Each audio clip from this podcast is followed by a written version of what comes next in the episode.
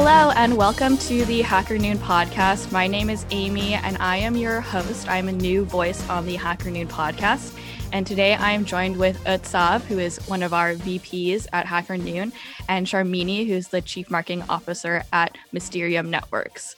And I'm very excited because I want to get into a little bit of decentralization and censorship and VPN, which is what Mysterium is providing.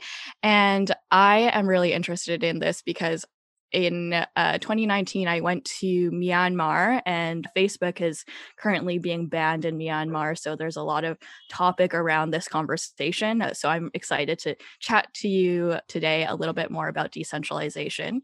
But Sharmini, can you start off by telling us a little bit about your background and how you got started? Well, I got into crypto maybe four years ago. I came to work in this space and I was running an agency in the fintech space in Australia, in Sydney. And back then, there was literally a tiny industry in Sydney. You know, things were growing in London, things were growing in New York, and I was getting massive FOMO. So I packed my bags and I went to London and I started to work with a few crypto projects over there, just consulting that's when I really understood the market. I really understood what use cases I saw as long term use cases for crypto. I mean, we're talking 2017, you know, there was such a mad flurry. And I think we have that mad flurry starting again in 2021, which is a just more regulated mad flurry, I would say. So I started to consult and I was working at an unconference for cryptocurrency people in Lithuania when I came to meet the Mysterium team.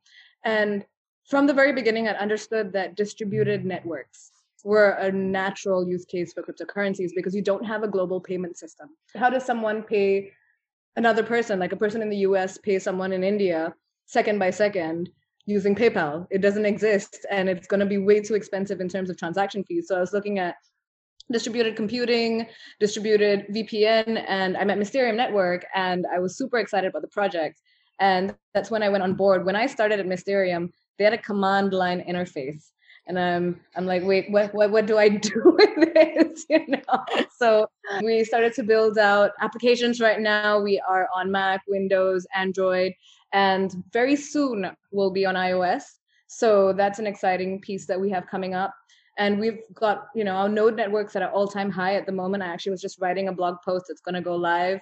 We had a thousand exit nodes. We've had a hundred terabytes of traffic go through our network it, we've come a really long way in the last two and a half years that I've been there. And I'm super excited about the work we're doing to open the internet for everyone and build it so that it's blind to borders. Right. Can you talk a little bit more about what a decentralized network would mean in terms of crypto? I know you talked about that a little bit, but can you expand on that a little bit more? I think that's really interesting. So, our network at Mysterium specifically, and I think this kind of is a metaphor for wider distributed networks as well, is peer to peer. So people running software at the other end of the transaction are not a business, they're a human.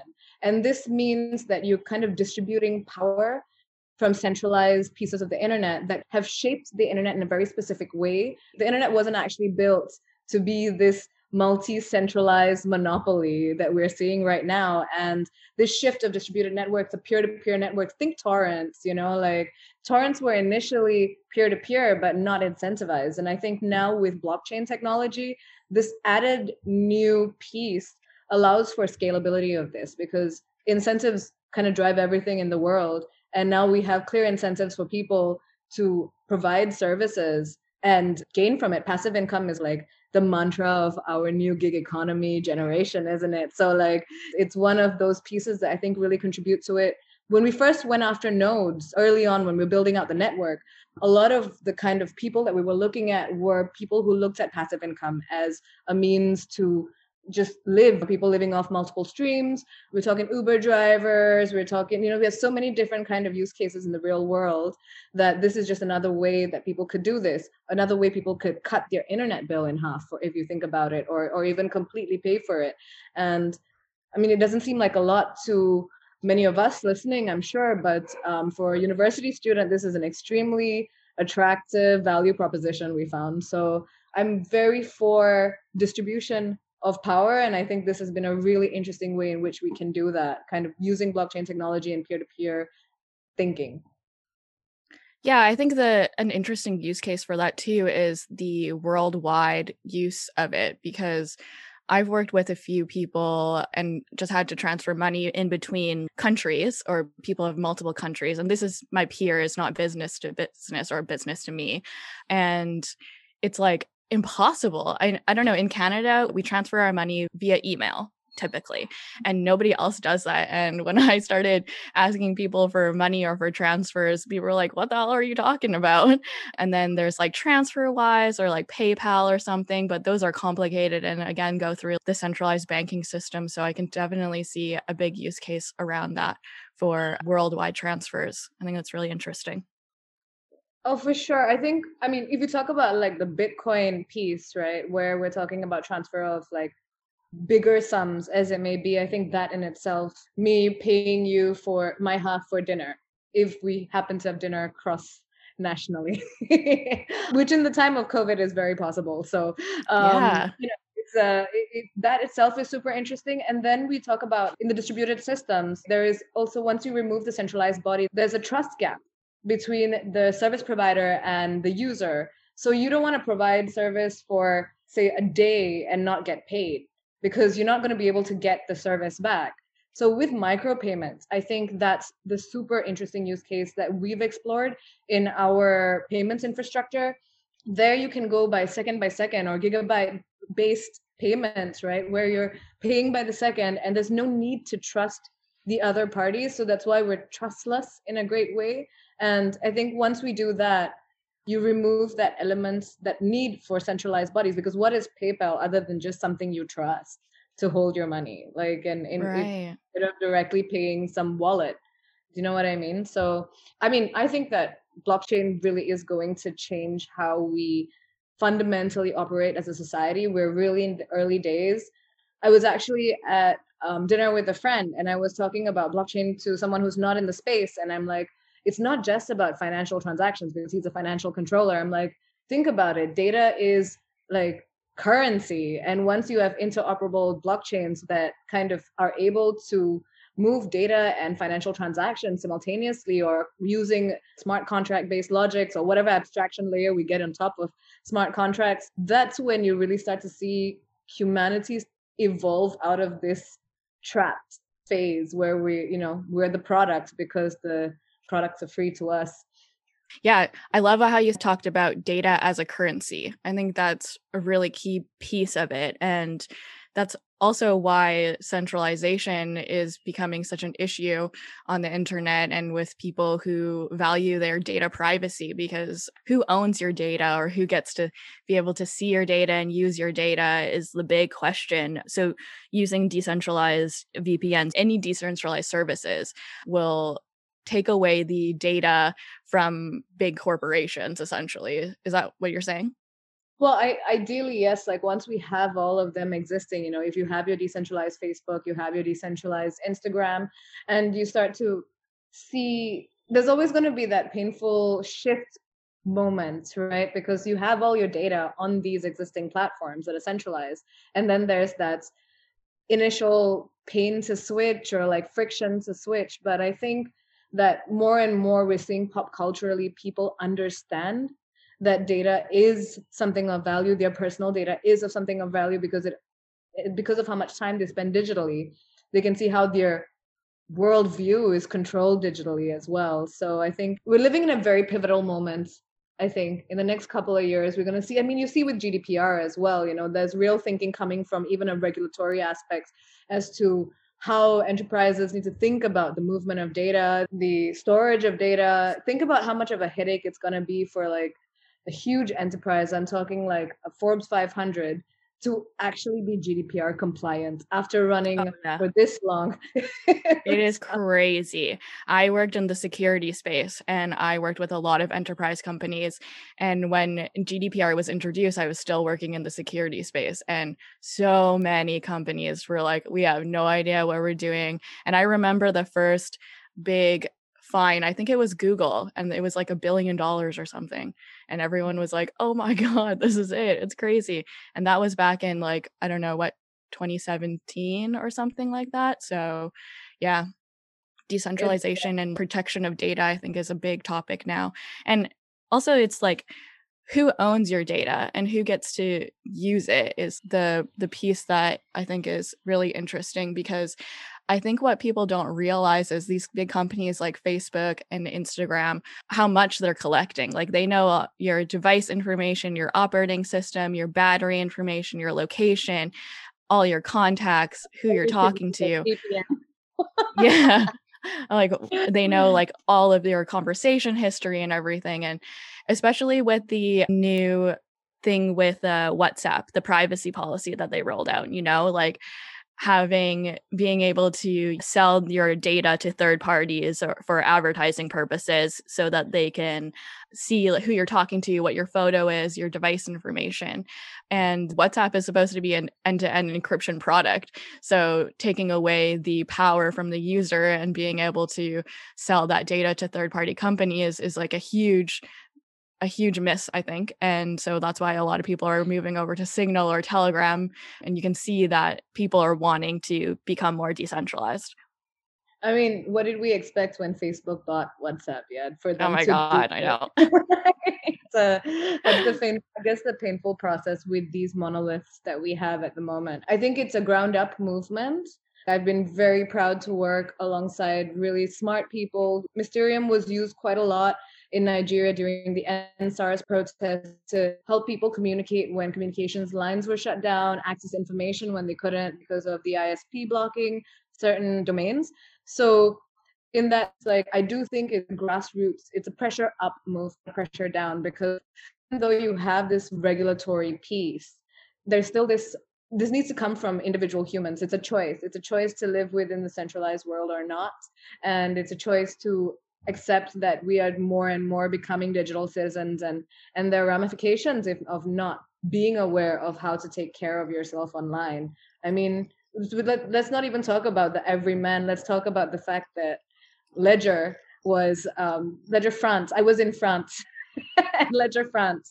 There was a e-commerce data dump of everyone who purchased ledgers for a couple, a couple of months on the dark web. I think that's insane that's insane and it's a and this is just us having to do housekeeping as an industry to make sure that we are taking care of security and make building more and more trust within the cryptocurrency and blockchain space because we're such a new technology and such so misunderstood because of the hype that people might miss the actual value proposition which is disintermediation of power or returning people like returning power into the hands of people giving people more choices on their digital lives. Yeah i think i hope i get to see it at 2030 at least. I hope so. Yes. So can you explain to me a little bit more about how the decentralized vpn connects with the cryptocurrency piece of mysterium? Because i think that's so the part that i'm not really understanding fully. So when you think about uh, an average user let's say you're in you're in vancouver right? And you want to watch Netflix in the US. And most VPNs actually have a problem with this because they run data center IPs. This, these are centralized VPNs. They're just servers that have data center IP addresses, which means they behave in a certain way. And Netflix is another monolith. You know, they have people who are able to blacklist IPs and and constantly fight against this because that's their business model. So in that sense, VPNs have this problem of unblocking Netflix anyway, but on a wider stance, you're in Vancouver and you want to watch Netflix in the US. What Mysterium has is a bunch of residential IPs because they run at home. People run Node software on their laptops or on Raspberry Pi computers. They can just plug into their router and serve the IP address. So you're renting Greg from the US's IP address and you're paying him, paying him gigabyte by gigabyte in MYST, which is our native token, which is the kind of the fuel for the network. And it's the way in which you will kind of spend for VPN service as you go. Now, if you look at the traditional VPN market, you see a lot of subscription based services. You see a lot of offers too. Buy now and you get it for $2.20 a month and pay for the annual subscription. Now, a lot of people buy this and don't use it. That they have there's a reason why VPN businesses are massive marketing machines is because they have huge margin. People buy it because they get a promo message in their face and they don't actually use the service on a day-to-day basis. Also, that price locks out a lot of the emerging market. So what MYST does for Mysterium is it makes our service pay as you go. You top it up and you only pay when you're using the VPN. If you're not using the VPN, you're not paying for anything. And we did some math on this, and I think it's about six cents to watch a movie. Oh, okay. So you're saying yeah. that so, if I'm using Mysterium, I can use Greg's network from his how uh, his home IP address in the states, and I am paying him some of my MYST tokens to do that. That's right. That's absolutely ah, okay. right. Okay, yeah, cool. So yeah. we've actually got a really interesting because we're not we're pretty um agnostic as a project. We're more interested in growth of our network, growth, healthy growth of our node network. So we have an integration with CoinGate, which allows you to top up Mysterium dVPN with Bitcoin, Litecoin, Ethereum, BCH, like a whole range of very popular cryptocurrencies, and it switches it under the hood to MYST. So you don't even need to go buy MYST. You know, you, you like if you're a cryptocurrency holder, you can just top it up with 0.000 depending on the price of bitcoin and you have MYST and you can start using that service and it just you know you can top it up whenever you run out yeah, yeah, that's an interesting model to pay as you use VPN because yeah, you're right. VPN is some VPNs are not cheap and you you only use them when you want to watch Netflix. So this totally makes sense. Yeah and beyond that the free vpns you're the product. Yeah like it's a it's another one of those. We see a lot of that especially trying to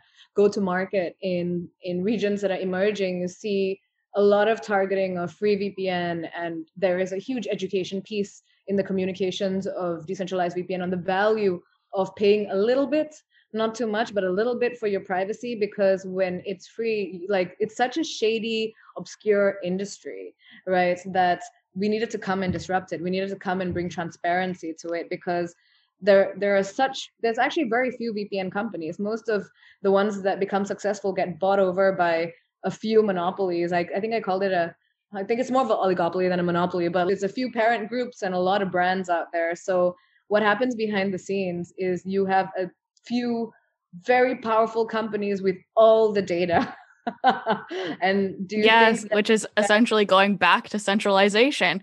So when you say decentralized VPN, that means that there's also VPNs that are centralized. Of course, all VPNs that are not decentralized are centralized VPNs. They are people who there are people who run it. There's an entity that holds it. They're, they own servers all over the world, and it looks the same because you go into the interface and you can connect to the US, but you're connecting to a US server owned by this company as compared to in a decentralized VPN space where you're connecting to a person running software and that you don't need to connect to that person ever again you know you can keep switching it up. And that means that we're quite similar to tor network in that sense but we're incentivized.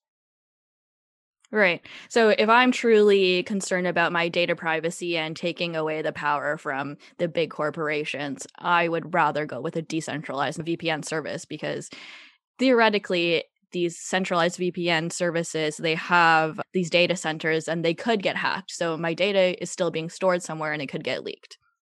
Well, it's not, well, it has happened. You know, I don't want to n- drop names, but it's consistently happened. um, we've done a newsletter on this, I think. but um, yeah, like it's, it's consistently happened. It's a central point of failure. no sense at a time when we as, at least in the tech space understand that with a central point of failure you will be attacked. And if there is enough incentive to attack you you will be attacked. So might as well work on distributing the actual infrastructure. I think ethereum is going to be a core piece of web3 infrastructure in that sense.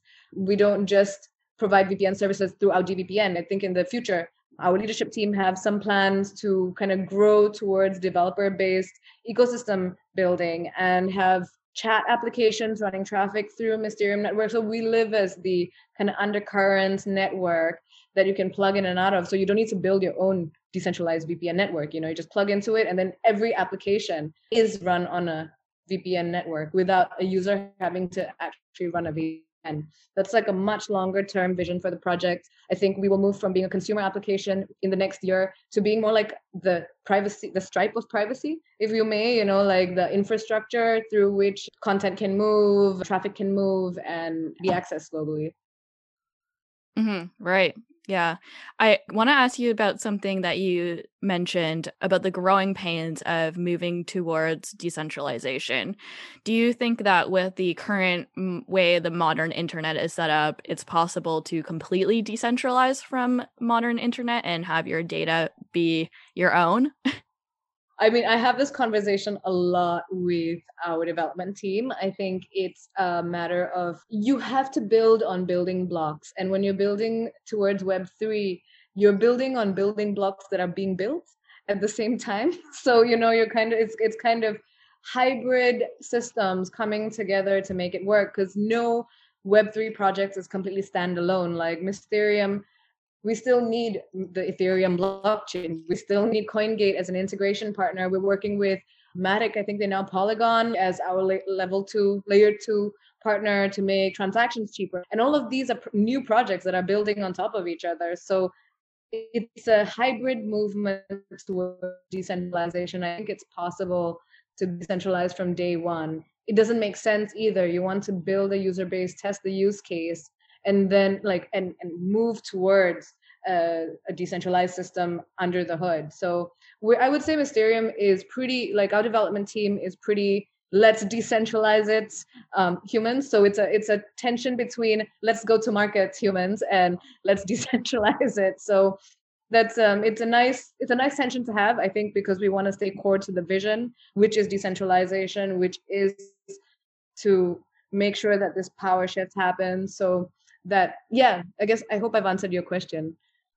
Yeah i think it's totally finding that balance between how can I live on the modern internet the way it is and still be able to connect with my friends and look things up and take courses or whatever, where I'm putting my data out there and still have my data be private and used the way that I want it to be used. So it's totally about finding that balance, which is kind of the tricky thing. I think, like, how do I use the internet while still being invisible almost?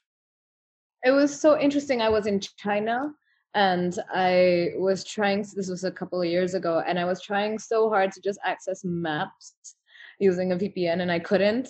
And I actually couldn't even access um, Gmail and that really tripped me out but it makes sense actually because we all know google is blocked in china but you know some mm-hmm. wires mm-hmm. were not like crossing in my mind and strangely enough slack worked i was copy pasting emails and working with my team to make sure that we could keep communicating while i was in china and that just shows that you kind of have to wire it together that was my little metaphor for that like you just kind of have to wire whatever works together based on your individual internet situation because you're talking about your internet situation and in Vancouver like we've done some deep dive research into the Great Firewall of China.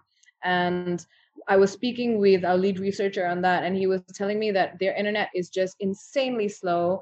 And you can't just set up an internet like a website. You need to register the domain. So the internet's not as much as a free space as it is for you and me, which we can just go to GoDaddy.com, buy a domain, you know, connect it to Squarespace, and I'll be up and running with a website. It's not that easy in other jurisdictions. So that's been a really interesting insight for me to understand the different internet situations of different regions. Talking to our representatives in Nigeria, we actually sponsored a town hall for them so they could buy SIM cards to have stable enough internet to just connect for a video call so this is like it, it's important to understand that our perception of our individual internet i'm in singapore with fiber optics you know you're in you're in vancouver. None of us are really struggling with the internet piece so much but there's a lot of the world that have a very different screen they're looking into.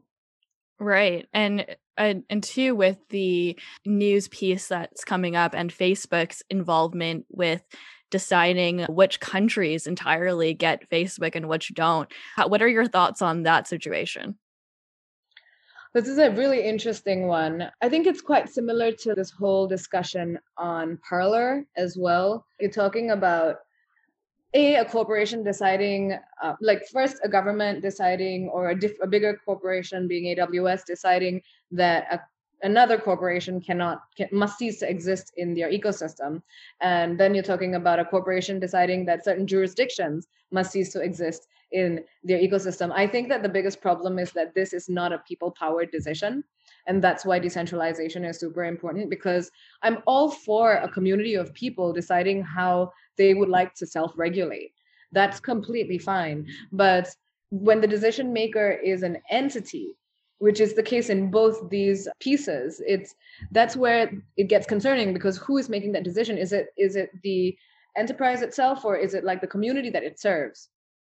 Mm-hmm. or like government involvement. Like uh, the governments seem to be working directly with facebook because it is the biggest mm-hmm. corporation. And if you look at the myanmar coup for example, I, I was there in Myanmar last two years ago now, and I met so many amazing people, and they all use Facebook. They all wanted to add me on Facebook. I have like 10 random Myanmar dudes on my Facebook profile because they're really, they were really into it. And they kind of describe it as like a digital tea shop almost, where they can still chat with each other online about politics or whatever they want to discuss and to take that away it, it, as one of the biggest news sources to control the narrative i think is the the issue around that and why decentralization is important. So yeah i, I definitely agree. I, I think it's it should be in the hands of the user or not to the governing body to decide what gets put on the internet or not. And then, but then you know there's also the thing with signal i heard that it, it's like kind of a balance between how much involvement they should have and shouldn't have because i heard on signal because of the whole whatsapp encryption privacy issue they were saying we don't do any kind of censorship at all. Free for all do whatever you want which begs the question of what it would be used for. Obviously it's going to be used for some illegal services as well. So finding a balance between that i guess and or just teaching people not to do illegal things i don't know freedom is just a double-edged sword. I think it's yeah. just you can't choose, you know, you can't choose like you're free until this point because then someone is choosing where that point is. Whereas if like I think governance tokens are coming back in 2021 and I think they're very right. interesting because they they are what help communities self-regulate and hopefully with this shift towards governance tokens you can you can see these kind i think social media platforms are perfect for governance tokens and um, reputation systems. So we definitely need that with all the fake news we got flying around. I think these are the technological elements that can start to improve the social media landscape i guess. It's very sad in myanmar like the whole thing with the myanmar coup um, we actually are looking for ways at Mysterium to build out a program. It's in very early stages. We've just worked with Nigeria with their town hall and education on security online, how to protect themselves, and how to communicate freely. But we would like to start a program where you can gift the internet to someone who is in need, right? We're looking at charity partners for that. So if you guys know anyone, like I'm more than happy to speak to charities oh, on the okay. ground. We really want to work with the people that most need um, these services, and we want to create ways in which they can access our service, even if they don't have crypto, even if they don't have money. I don't think access to information should be something that is not at least as equalized as possible, which is kind of the point of the internet, right?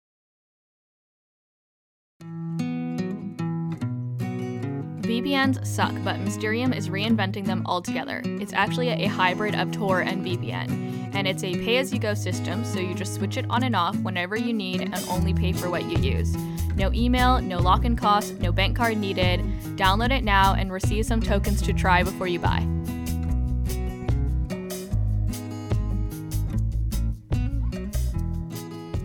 One of the early articles that I had edited with Hacker Noon was about how the internet deepens the gender divide too because in countries where people can only afford one device per household usually the male gets the device and the woman doesn't have access to the use of internet to research health or connect with people or whatever it might be so it deepens the knowledge gap between women and men because they don't have access to internet.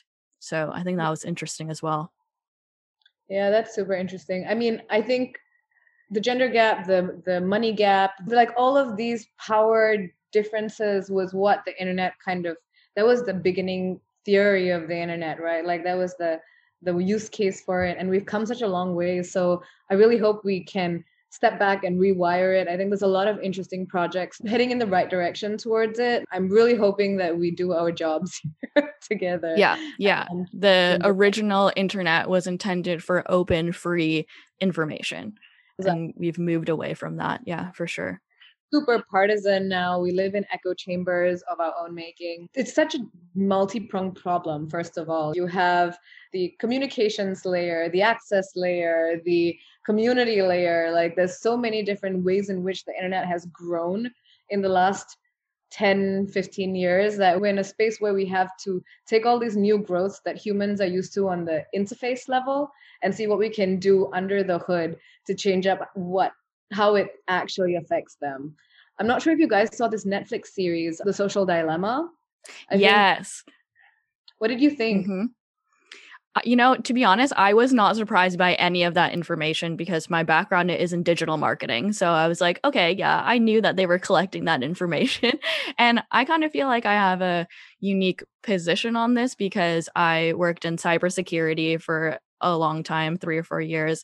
And then I worked in digital marketing. And so I'm like, oh, I love the collection. Part of me loves the collection of data because then the marketing gets better and your ads get better and you can target people better. And that, and you know, that piece is also like kind of helpful because as a consumer, if I'm looking for a specific kind of product, Facebook kind of just recommends stuff to me. But then at the same time, yeah, I know how much data is actually being collected and the potential ramifications for personal data leakage and what that can mean for consumers and for businesses. So it's like mm-hmm. very interesting. That documentary was very interesting to me. yeah, no, I mean, I guess we're just like, oh yeah, this is known. But I thought it was great it was a Netflix series because suddenly my mom was watching it. And I was like, yes, yes. mom, stop posting stuff on Facebook. so yes. it's uh it was a wonderful like kind of growth in the general pop cultural understanding of this. I think that with the whole social dilemma piece, like we've let centralized entities kind of eat into themselves because their whole business model is based on the collection of data. I'm i'm curious what fang is going to look like you know facebook amazon. What is what is the end of fang? Netflix. Netflix. Yeah i was gonna say i think it's netflix and then google yeah. Like yeah. these guys what's going to happen to them? Because they're the one of the big some of the biggest stocks in the tech market yeah. So it's a paradigm shift we're looking at and I think that I'm curious as eh, both as an investor and a person building in this space, I'm really curious to see how humanity takes the rails. Yeah. And I think it's almost like we've gone so far into those corporations that we can't live without them. Like, can you imagine a world without Google? No, I can't. it's, it's actually really interesting. Going back to your point about digital marketing, because I think one of my challenges as the CMO of Mysterium Network is lack of visibility because we don't do this. Like we don't track in our app at all. So we have statistical data and maybe the country that you enter from, but nothing else. We got nothing on you. Like oh. and and that as a digital marketer i'm like wait so i can't see which campaign led to my most my yeah topping up how customer. do i track my conversions exactly. So it's been a really interesting mindset shift as a marketer to go, okay, how do I go from a world of having insane access to personal data and targeting and understanding the psychology of a human through how they behave online to statistical data? So yeah. then you then you have to like I think it's a fairer game against humanity. You still have statistical data, but you don't need you don't need to know when they i don't know feel sad and pop them some ice cream ad you know? I think that's just too insidious a world to be to be in to be honest. I'd like to have yeah. control over my wants and desires to a certain extent at least. Yeah for sure. And yeah it, it's it feeds into consumerism so much. Yeah I can't tell you the amount of times I've bought things from ads before. It's horrible. oh my gosh. I mean, telling me. Like I I mean I use an ad blocker, but like sometimes, you know, sometimes ads get around them and then i don't even realize that the ad has gotten around my ad blocker and i'm like well i'm now i'm shopping yeah you know in social media their goal is to make it as integrated as possible so that you don't know that you're being served an ad so eh, they're just going to keep getting more and more creative and then you know you have the things like instagram influencers and stuff where like that's organic but not yeah I mean, we can't really do. I mean, coming from the crypto space, you know, the influencer game here is is a hard one because you know most people don't trust projects; they trust influencers. Yeah, and influencers, influencers basically kind of have their a lot of sway. I mean, look at like I would I don't know if you consider Elon Musk an influencer, but I would.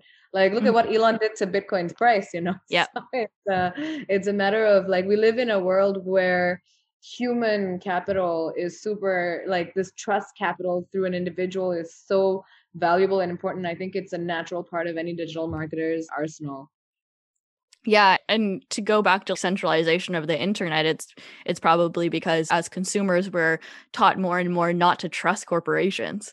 that's that's an amazing. Yeah. yeah, I totally see that. It's a it's interesting. What about you guys with Hacker Noon? You serve a pretty broad technical base, I'm pretty sure they recognize an ad that's been retargeted when they see one, no? Yeah, yeah, definitely. And we're very careful of what we actually put on our website in terms of like tracking stuff because yeah, we're like we have a lot of our readers who are very keen on decentralization. The only ad that we serve is a little yellow banner at the top of our homepage and that's where most of our earnings come from so that's kind of the way that that works and yeah i think a lot of our readers and user base is interested in keeping their data private. So i as a marketer i'm often like david let's put on facebook pixel and he's like no we can't do that. Like uh, okay. I'm like oh, had- let's let's use look like audience and retarget everybody and do all this stuff and he's like no. Probably not. I know I exactly how you feel. It is a mindset shift. Like I, I mean, the number of times I've asked for it, and also knowing I'm gonna get a no, you know. But sometimes you mm-hmm. just you gotta try. I think the digital landscape is a war for attention. And if we want to educate, if we want to get in front of people who are getting blasted ads every three seconds, I'm torn. Do we play the game? Do we do the game differently? I'm trying to do right. the game differently so let's see let's see how we go i'm like super happy to chat on like offline as well about marketing strategy that's statistical. God i've been doing it for the last two and a half years. Yeah. Yeah i and i am just such a big the digital marketer in me is just such a big uh supporter of of like using data because it makes it so much easier for marketing purposes and building your base of customers or for whatever you're selling. And being able to track conversions is so valuable but then yeah it's like the double-edged sword of the social dilemma. I feel like i am the social dilemma. The podcast. Um, I, I, it, it's really, I mean, it's amazing to chat like this with another marketer who is who understands these kind of tensions that we work with, and like I think at Mysterium, I'm pretty happy to see that like the development team has been staunchly like forget about it. So it's yeah. it, it's been great. Like, and I, I as a marketer have also come from come to understand and really like go alongside with this mentality and i work very I think that if we want to actually transition the industry, we as marketers need to also understand how to market using statistical data. It is not as easy for sure. No. But it, it is probably more ethical and probably the right way to go. So at least at least we're doing it right. And I hope that people understand and we're doing it right at the same time as people's consciousness come to a point where they understand that this these are the kind of people I would like to become customers of because they are not going to exploit me. Like in app, we don't do any tracking that is personal data related. And I'm pretty happy to say that because I don't know how many VPNs can come out and say that as well.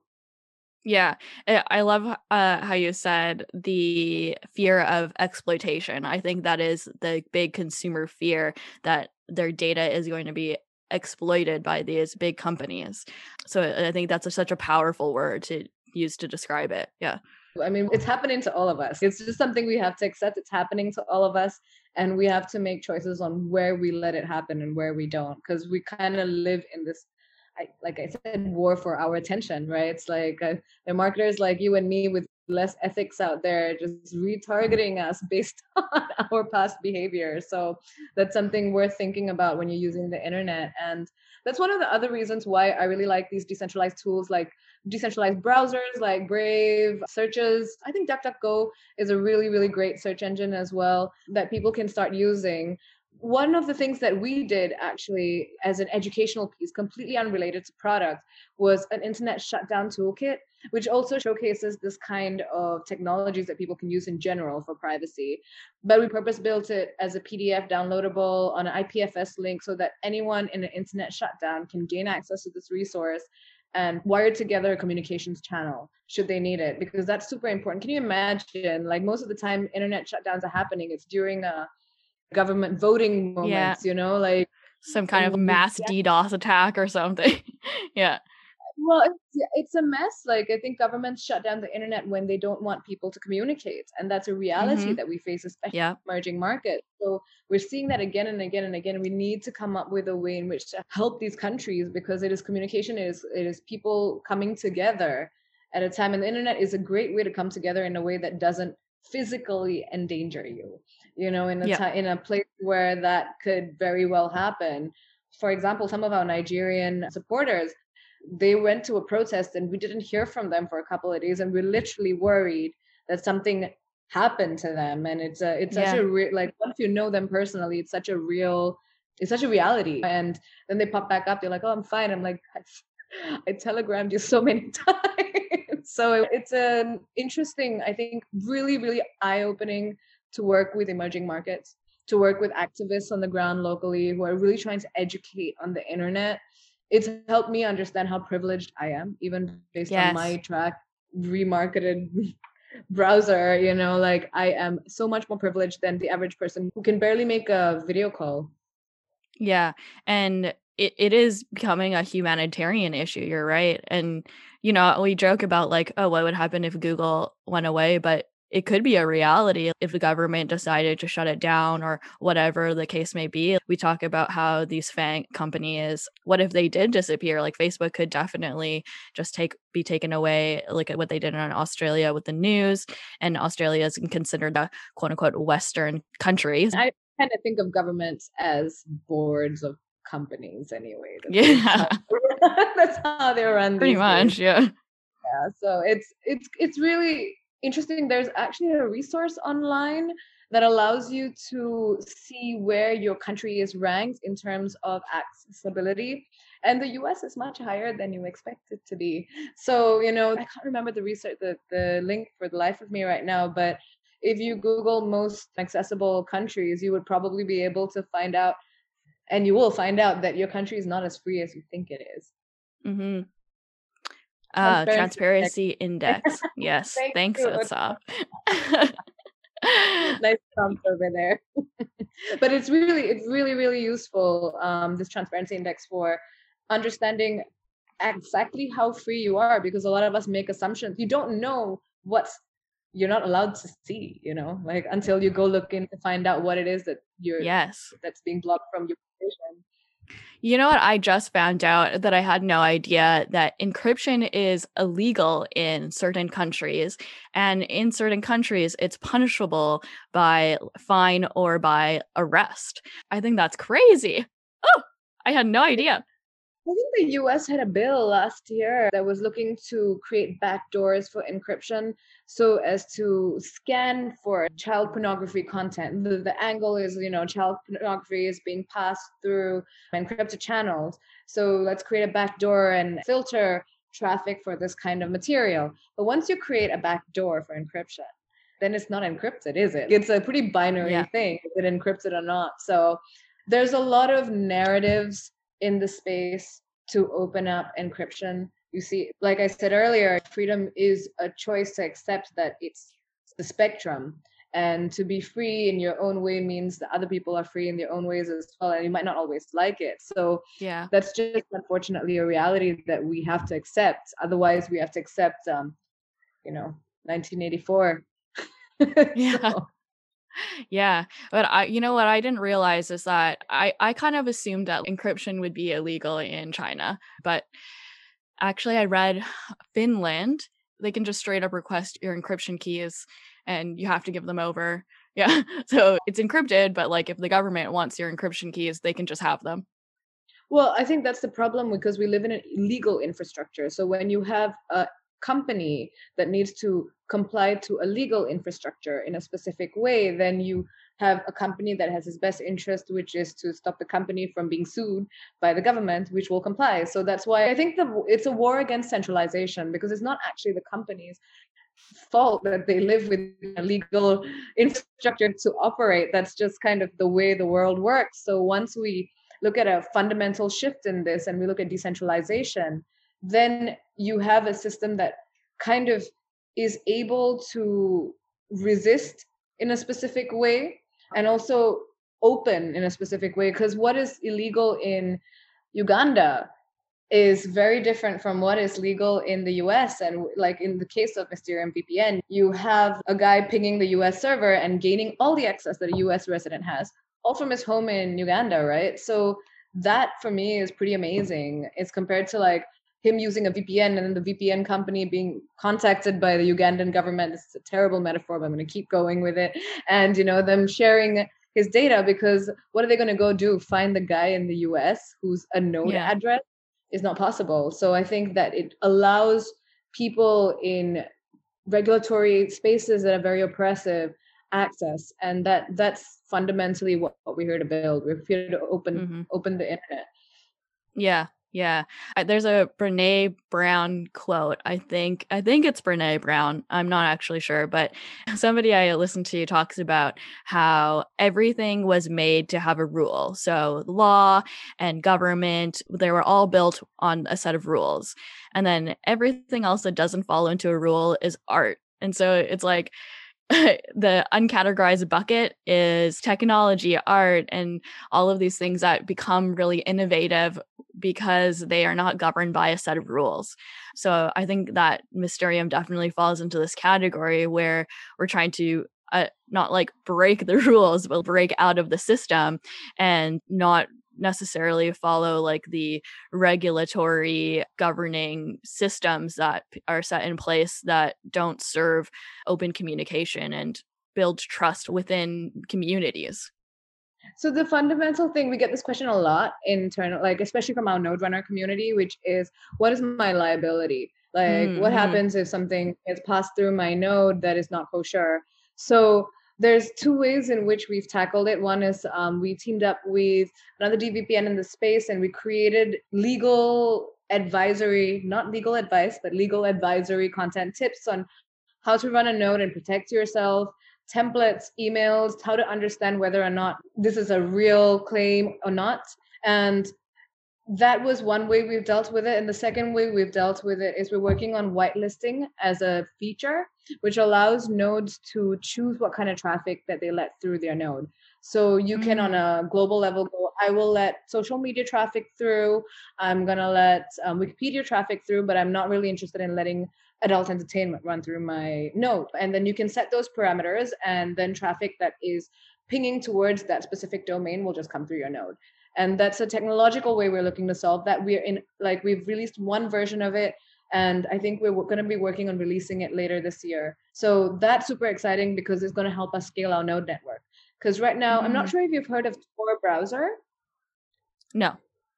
So tor browser was a ex us navy project and they're like the old school dvpn yeah? They're exit nodes a bunch of exit nodes run globally and people can use a browser and connect to it we're different in the sense that we are a decentralized VPN. So it's not just the browser traffic that's encrypted, it is all traffic running through your machine, right? So Tor has had several cases come up against their exit IPs, but none of them have stood up in court.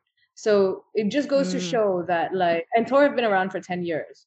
So in that sense, it goes to show that the legal precedent doesn't exist at the moment for this kind of project and we and as technologists we're always going to be slightly ahead of regulation. Regulation is going to follow. And i hope with some of the working groups that i sit on we're able to work with legislators to help them understand the technology a bit better so that they're not like let's open encryption up with backdoors i'm like that, that, that doesn't make any sense. So you know we, we're working really hard also to educate on a regulatory level because these guys don't completely spend all the time in the tech space you know? So it's it's a piece of work to move the entire system to understand what we're building and we're always going to be slightly ahead i think yeah yeah i think that's really interesting do you know who ross ulbricht is oh my god what is it? his name sounds familiar ross ulbricht ulbricht ross ulbricht He's a computer scientist. I'm googling him. Oh, Darknet, Silk Road dude. Yes, yes. Yeah, yeah. I'm very bad with names. I'm very bad with names. But yeah, Silk Road, one of the darknet's older ones, one of the older marketplaces in the on the darknet. But so the thing is Tor browser is not just for the darknet, yeah. Like it also can be used to serve the regular old web. So it has a bit of a bad rep. Um, it's very slow. Don't try and watch a movie on Tor. Watch a movie. Yeah. like it's very yeah. slow. But that's because you're pinging across multiple IP addresses. So it has multi hops, right? Like, and in mm-hmm. that sense, it's a little bit more private than Mysterium Network. Whereas with Mysterium at the current stage, we have one hop to a residential IP. We will be introducing multi hops later, but our primary use case is unblocking content. And we, we know humanity has a very short attention span. So if they have to wait for it, they're not going to. So currently one hop and multi hops coming soon. Right. But with one hop, is there a concern that someone would be using my IP address, continually using my IP address alone to do illegal activities? And then that would transfer legal ownership to me? Or there's no precedent for that yet, right? There's no precedent for that at the moment. So that's the that's the reality. And also with one hop, like you don't at tor exit nodes are selected when you first open the browser. You don't actually select the exit nodes on the browser but with like with the mysterium dvpn you can set parameters on pricing on the quality that you want of streaming etc and then you get a list of options and you just click on one and connect. So if you keep changing up as a user your exit node then you know you're not parsing your traffic through the same node all the time and you're distributing your risk. Yeah right as a user, can I decide who comes into my network and who doesn't? As a user, nobody's coming into your network. As a node, or I mean, uh, yeah, uh, can I decide who is using my IP address? No, you can't, because we're still in testnet. We're in testnet 2.0. We just upgraded. We're going to be releasing our Matic integration very soon to make transactions cheaper. Then move on to mainnet, and this kind of thing on not so much who, but what. So this is what traffic slicing was. That's what I was talking about. Mm-hmm. I, I think it's more global to let the node choose what kind of traffic comes through there. Like that's I think that's more important as a use case kind of piece for them as compared to who. We might actually now that you talk about it, think about like certain geographic regions you want to block. If you decide as somebody in the US you do not want to let Russian traffic come through, then you might be able to do that. But like I said, that's a much later feature. Mm-hmm. And we want to get on Ethereum mainnet first. I think that's our biggest priority for this year. Yeah. Yeah, very exciting. So, what else is in the pipeline or coming for Mysterium? Oh my gosh, I'm so there's so many things. we've we've been moving really really quickly. Like I said, grew our user base, our monthly active user base by 25%. I just looked at the numbers earlier for some reporting in just this quarter. And this came alongside with a migration from our first testnet to our second testnet, which is on the Ethereum Goerli testnet and integrated with like moving into integration with Matic. So that's a big piece. The Matic integration is a huge piece because it reduces the cost of users entering the network because Matic makes transaction fees like a million times cheaper than the Ethereum blockchain. And we all know what's happening with gas fees in this industry right now, right? So it, it doesn't make any sense. Hey, you can pay six cents for the movie, but pay $15 to top up your account. So it's um, the Matic integration yeah. is going to be for us. Following that, we're also releasing in the next couple of weeks a complete facelift on our mobile apps We're working on our Windows apps facelifts, uh, Mac app facelifts, and it's a user experience quarter. I would yeah. say. Great. iOS app coming soon. There's just so much going on, and that's just on an app level. We're also really working super hard to build out ecosystem partners. So finding people who can go market with in specific regions like China and Ukraine for complementary software that will help people on the ground communicate more freely. That's something that's coming up in the next couple of months too. So I'm super excited about that because I'm quite driven by impacts. And I think this piece is going to really drive access to information for people on the ground. And that's something I'm excited about so much. You should download our app and tell us what you think. A lot of quality parameter improvements, which are very boring, but mean that the app runs so much smoother than it used to. And it's a joy to use right now. So I'd love to know what you think if you haven't already used it. Awesome. Okay, I'll let you know. Mm. Well, Charmy, thanks so much for joining. If our listeners want to find you and Mysterium Networks, where can they look? So you can check us out on mysterium.network and you can follow me on Twitter at the underscore Charmini. Perfect. Okay, thank you so much. Thank you, Amy. This has been really fun.